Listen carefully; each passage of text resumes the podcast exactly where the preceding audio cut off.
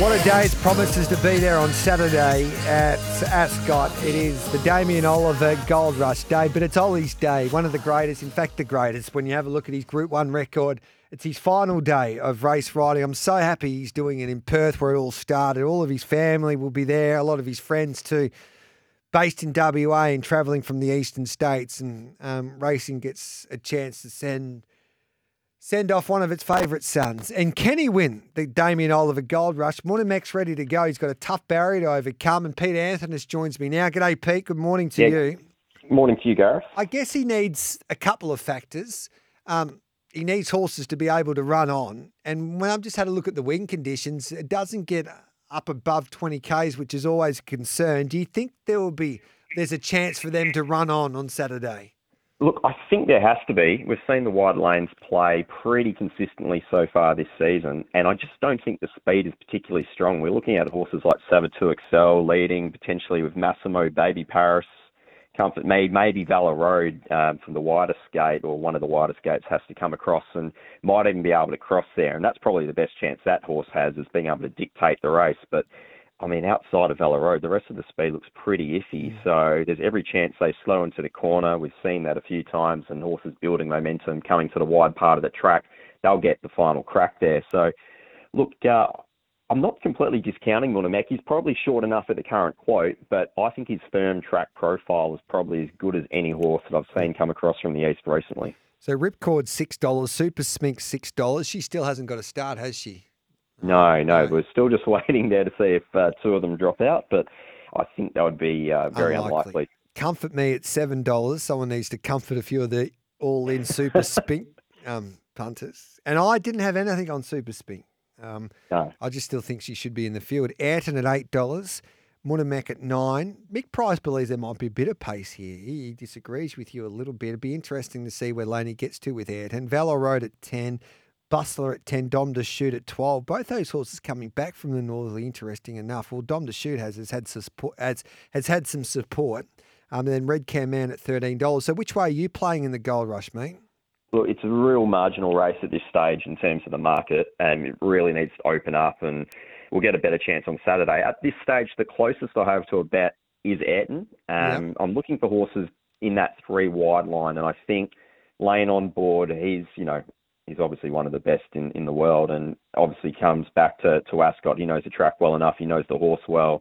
I think he can just get the horse into a three wide with cover position, and he'll get just the perfect opportunity to be able to just flood into the straight and get to those wide lanes. So he's the most likely for me. Red Can Man, I've got a slide over as well. So again, his run last start was just enormous. He really should have finished far closer, if not even challenged for the for the win there um, against Overpass. And the other horse that I just want to keep an eye on is Resortman. I, again, another Yes. r- really luckless run, but um, there was money around for him first up. He's got a good second up profile. His best at the 1400 um, goes pretty close I- here. So they're the three I'm looking to play. He's the bet for mine Resortman in this race because he's a dead set 1400 metre horse. Michael Lane's on fire at the moment. He they would have give like whatever he did in that Winterbottom was just a, a bonus. I think you'll Yeah. improve from that first up effort. I can't believe the price. Yeah, so I've got him marked fourteen dollars. Yeah. So you know, basically half the price or so of, of what he currently is. So yeah, they're the three. Um, that's not to say that the race ends there. It's look, tempo is going to be pretty unpredictable. You know, it might go fast early, but I am expecting that speed. Mm. I mean, look, you know, Sabatou Excel, Baby Paris, uh, they need to pull out something to be, you know, trying to tote them in towards Australia. Yeah. I'll put it that way. I can't believe poor old Ollie. He desperately would want to ride a winner in his last race race meeting, but he's got a horse owned by his mum, part owned by his mum and his wife. And Sam Fabrizio keeps on drawing barrier number 10, or the outside gate, basically. Do you give him a hope in the second?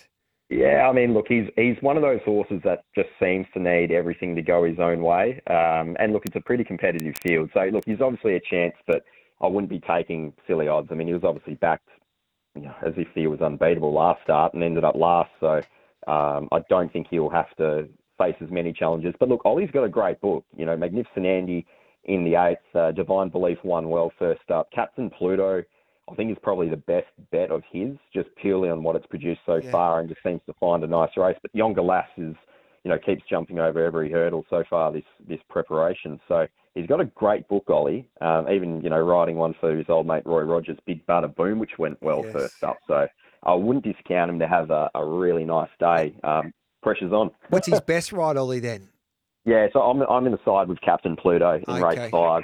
I think at the price that's just a better um, better option than some of the others that will probably be pretty skinny. Um, look again, a race with pretty iffy speed. Gate 11, he can just settle through a wide line and uh, just use the horse's momentum. The horse has been pretty unlucky both starts in Perth so far. Um, just drawing just awkward fields where there hasn't been much speed and finishing off well. But um, that horse has got a, a good bank of figures for this. I've got about a minute and a half, Pete, but I know why the handicapper. I know why he left Super Spink out because um, that race, the Sarstrat Classic's a beauty now. Super Spink v Younger Lass Yeah, and Rusty well, Dreams. Whispers from the Morton camp is if Super Spink doesn't get a start in the Gold Rush, they're just going to scratch her. Um, So I'd just be wary taking early prices, wait for final scratchings, which is understandable. They've, they've got bigger fish to fry. They'll be looking at a quokka slot um, if she doesn't, well, either way. So there's no point, you know, running her in a, you know, mares listed race. They've got much bigger things on their mind. All right, mate. Twenty seconds. What other bets are you having there? Uh, so outside of Captain Pluto, I will be going to race one on the card, and I'll be having something on Blue Lagoon. Clint Johnston-Porter back on. Um, that horse was a luckless last start in the Guineas, and that's the hottest form race in Perth. Blue Lagoon. We're getting three dollars forty there with Bet three six five. Love your work, mate. We appreciate your time as always, Pete, and um, enjoy Damien Oliver Gold Rush Day. Will do, Gareth. Go well.